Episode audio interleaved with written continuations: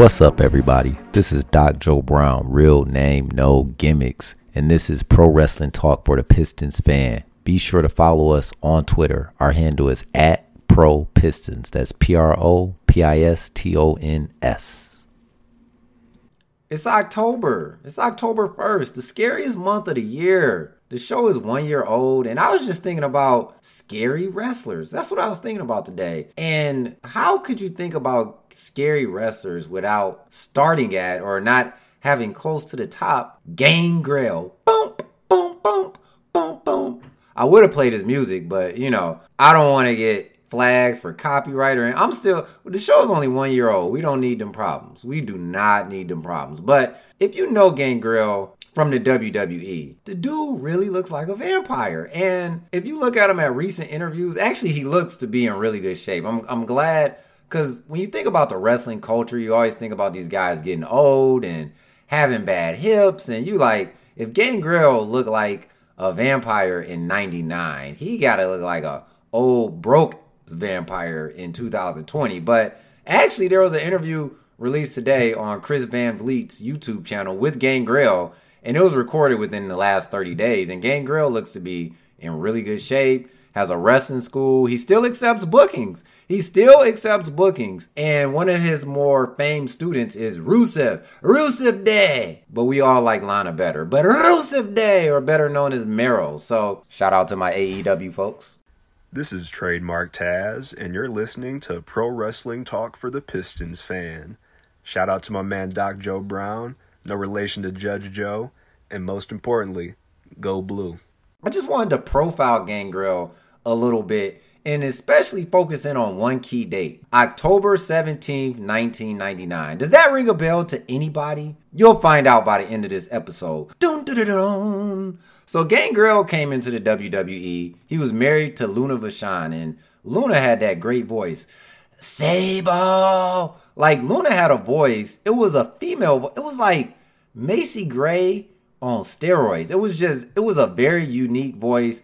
She had her head shaved. She had tattoos on the side of her head that were lightning bolts. Just, I mean, just a very unique woman. Just, you know, not my cup of tea, but when you see Gangrel, you would be like, that would be his boo. If he looks like a vampire and she has lightning bolts, ta- bolts tattooed on the side of her head, these two kind of go together. So he was doing the blood baths. That's cool. That is the type of stuff we were getting in the Attitude Era. Like Gangrel didn't have to hit you. He would just pour blood on you. The lights would go out. You wake up and you're just like, I got blood all over me. If that's not cool. And he had a group called The Brood. And The Brood started off as Edge, Christian, and Gangrel was the leader. And now retrospectively looking back, and if you hear interviews with Edge or Christian or even Gangrel, the purpose of the group was to put over Edge. That was it. But I mean, at that time, it was just masked in this brood, you know, group. So their entrance was really cool, very gothic, very scary. There was like flames around the stage, and then they would kind of come up from the bottom of the stage. They wouldn't like come out down the aisle like from the back. They they were like coming from the depths of hell. So they would just kind of rise up on an elevator, basically at the bottom of the Titantron. So it was cool. You're already in that mood. Like, these guys, these guys, where did they just come from? They got the flames around the stage. And it was just a cool moment. And anyway, the Brood start feuding somehow with the Hardy Boys. I almost said, uh, almost, almost said the Lucha Brothers, but the Hardy Boys. So they started feuding with the Hardy Boys. And that leads to one of the greatest tag team matches of all time. October 17th, 1999. I was in 10th grade. I went to CMA. Pharaohs, we got the bomb, the bomb, the bomb, baby. Our team is the shh. Anyway, October 17th, 1999, the first ever tag team ladder match in WWE history. It was unbelievable. And I went back and watched that match and I just noted a few items, right? First of all, the match, as good as it is, and if you watch AEW tag matches now, you'll just find out that these are just derivatives of this match. Like there are certain matches in history that are just those matches that changed the tide of the race wrestling industry, and this was one. Uh, this one you'll go back to WrestleMania three. uh, Ricky the Dragon Steamboat versus Macho Man, all the near falls. Those are just like that's just like a blueprint for the future. And this one definitely was. So they weren't for the tag titles, right? you couldn't have told me that there weren't tag titles hanging up there, but they were actually wrestling for a hundred thousand dollars in the services of Terri Runnels, right? So that that was kind of like I forgot all about that. And if anybody, ooh, Terri Runnels, all right, uh, I just I just happened to look up Terri Runnels, and I'm just like, wow. Uh, um, as a matter of fact, as a matter of fact, uh, Jerry the King Lawler, uh, first of all, he's at the top of his game. This is when Jr. in was it, Jerry Ross? What am I talking about? Rick Ross, Jim Ross, Jim. Jerry Lawler and Rick Ross were just perfect color commentary and play by play. And Jerry has a funny line if you go back and watch the match. He says, I know Terri's services are good, but I'm not sure if they're that good because about halfway through the match, you realize that these guys are killing each other. They're doing unbelievable things with that ladder. Pause. Uh, who was the champs? I know you may say, well, if they weren't fighting for the belt, who were the champs? Actually, The Rock and Mick Foley were the champs at that time. Remember the Rock and Sock connection? I hated that, but whatever. Everybody in the match was 25 except Jeff Hardy. He was 22. And yeah, that's it. That, that was really, I just wanted to focus on that match because it's such a pivotal, pivotal, blah, blah, blah, pivotal. And I'm not editing that out. I make mistakes. Look, pivotal.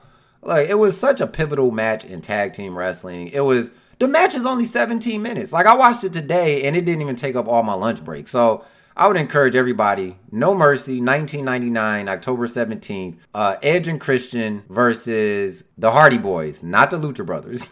the Hardy Boys. Just watch it. It's you would think if you watch epilogues about the match, you would think it was long, but it was really just a spot fest from the, the, the time the bell rung. And you know who I really feel bad for in all this? The matches after that Val Venis versus Mankind. Wow, that is unfortunate. X Pac versus Bradshaw, Faarooq, and Kane in a four corners elimination match. And then Triple H versus Stone Cold Steve Austin, anything goes match. Now, I'm not gonna like rat on any of those matches or anything because I haven't watched them, but I will say this. There after putting on a match like they did, the tag team ladder match, the first one ever in WWE history, that is unfortunate that you have to go out after these people. Talk about stealing the show. Hey, yo, what's up? What's up? This is your man, the African Caesar, and you're listening to my main man, Mr. Doc Joe Brown. So I got to looking, and I'm like, so what happened in the NBA on October 17th, 1999, right? And the first thing I found out as I was doing my research for this show, nothing happened because the season didn't start until November 2nd that year. But the NBA does have an on this date page. And in 1964, well before I was thought of, heck, my dad was only 14 in 1964. Willis Reed made his debut for the Knicks, and uh, they played the Lakers, so that's kind of interesting. The Lakers won 113 to 109. Pete Maravich, Pistol Petey, 1970. Pistol Peasel. Pistol Pete Maravich made his debut for the Atlanta Hawks against the Milwaukee Bucks. Elvin Hayes made his debut. Now, you know this a long time ago, 1968, because it was for the San Diego Rockets. In 2005, the NBA issues a dress code memo policy applicable to all NBA players. Boy, boy, you wear what I tell you to wear to work, boy. So then I wanted to go further. And I'm like, who did the Pistons have on their roster in 1999? So Alvin Gentry was the coach, George Irvine was the assistant coach. And the executive was Rick Sund. I don't remember that. I don't remember Rick Sund. Who is Rick Sund? I just don't remember that. On our team, we had, oh man, this is ugly. This is, oh man, this is ugly. On our team, we had, all right, we had Stackhouse. Well, I, it's not too ugly but it just didn't fit.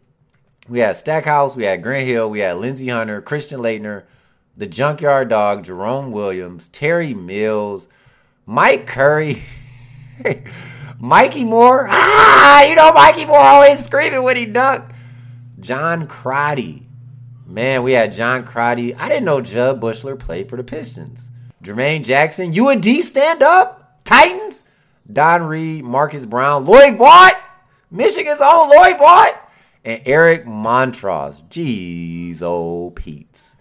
It's my hope that this episode has inspired you to go back and crack out that Jud Buechler jersey, crack out that Mikki Moore jersey, crack out that Eric Montross jersey, And then on October 17th, have a drink, sit back, go down that YouTube rabbit hole and catch some classic Hardy Boys and Edge and Christian highlights, Gangrel, the bloodbaths. Go back and watch all that and just have a great time. Trick or treat, I'm out. Follow us on Twitter, Pro Pistons.